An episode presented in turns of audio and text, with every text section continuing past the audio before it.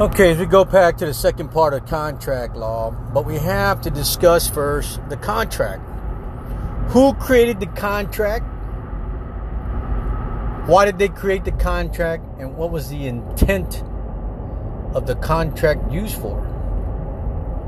Well, obviously, if you wrote, wrote the contract, you must have been a lawyer or law student or a judge, or you had some kind of legal training or legal background in law school or law to establish a contract.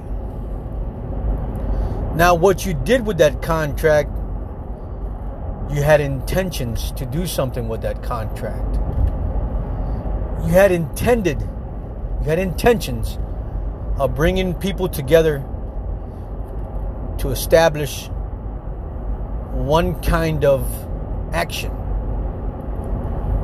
And the people you bring into the action must be of law of nature, law background, lawyers, who can understand the contract and what the contract's purpose was. If not, then they're lawless people. Boilerplate.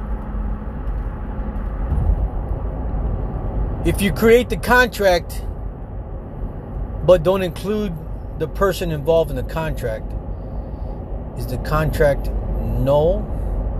Is it any good? Especially, especially if the person is over the age of 18 and can make his own decisions. But first, we have to go back to the contract prepare. You had intention, intention, intent, intent to draft a contract to include people to create an action. And in this case, the government had intention to pick me out for whatever reason to involve my life in the contract, which I was not included in. Even though I'm over the age of 18 to make my own decisions, and I'm considered an adult, I'm considered of legal age to make my own decisions and to sign my own contract which the government failed to do so at this point. They failed to include me in the contract, but involved the parties who are not lawyers to understand what the contract was about, the terminology, the forms, and what the contract can do. And if the contract was a legal contract, with the intent to get me involved without my consent. They had to sit down and express what the contract was about what the law pertaining to contract and what it does.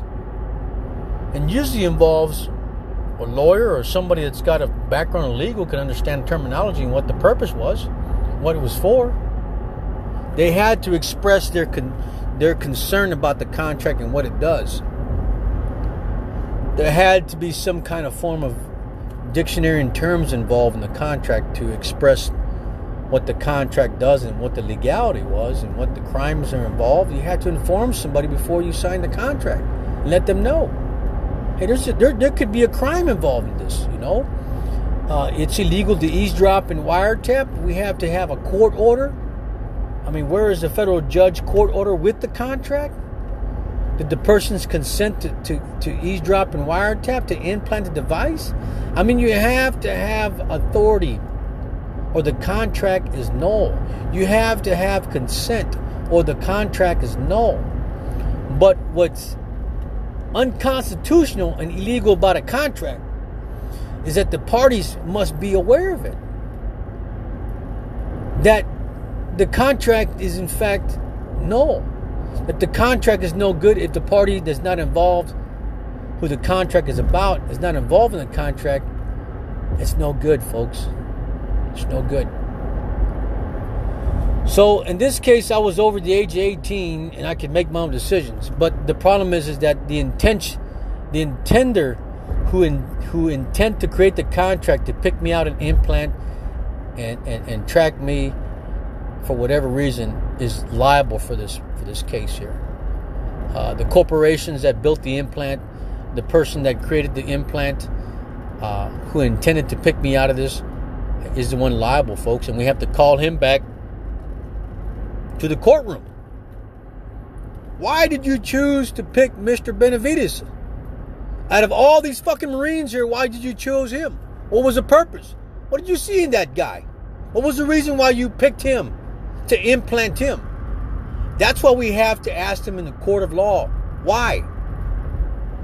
Why did you create the contract to pick out Mr. Benavides? What was the intent? What was your intention?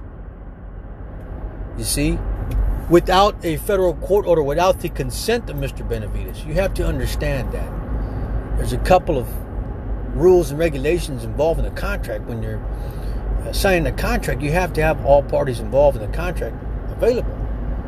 In this case, I was not there. Even though I was over the age of 18, I was not there. I wasn't involved in it. It's no good. It's no. It's no good. So it, it just it's just hard to understand why this person that created the contract with intentions of implanting me would do something like that. Why? What what was the reason?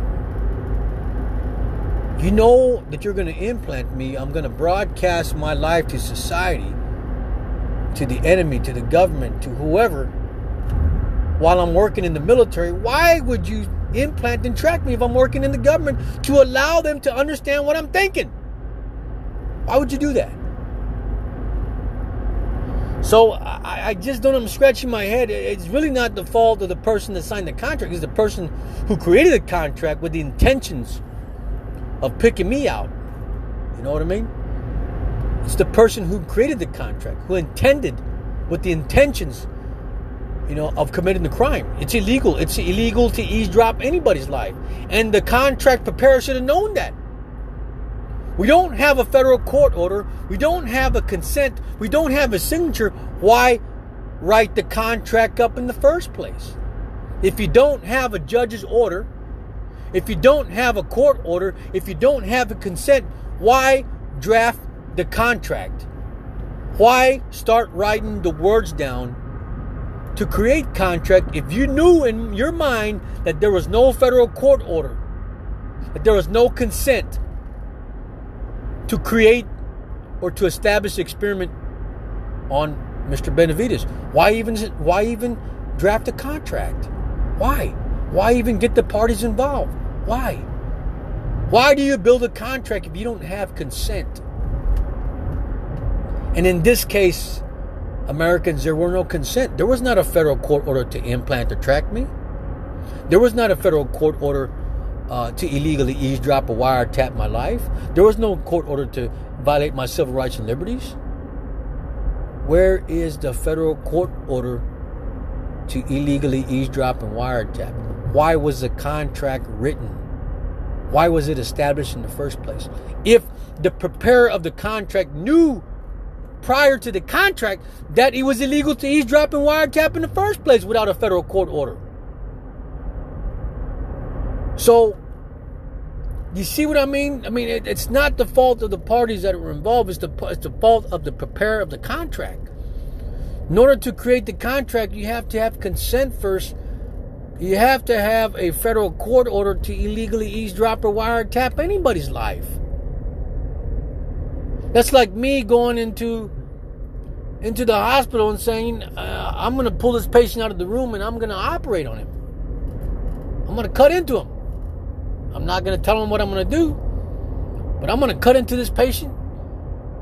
You know, and, and I'm going to implant him with a some kind of something."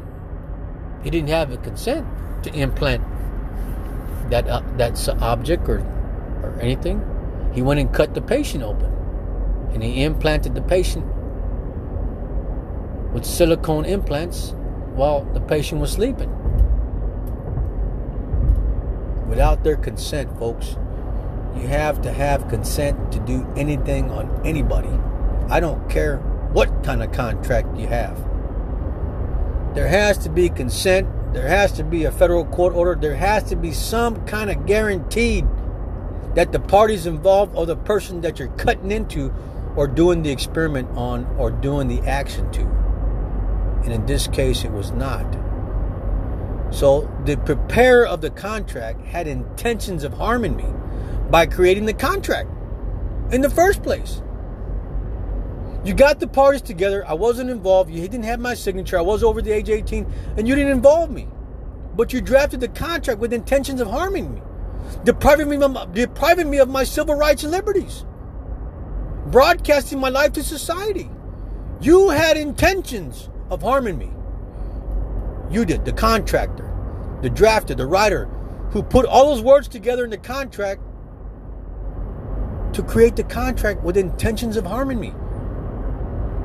Why? Why? If you didn't have a federal court order, why? If you didn't have my consent, why? If you didn't have probable cause, why? That's the answers we want, folks. Why did you implant and track me? That's all I want to know. Why? Thank you, folks. Thank you.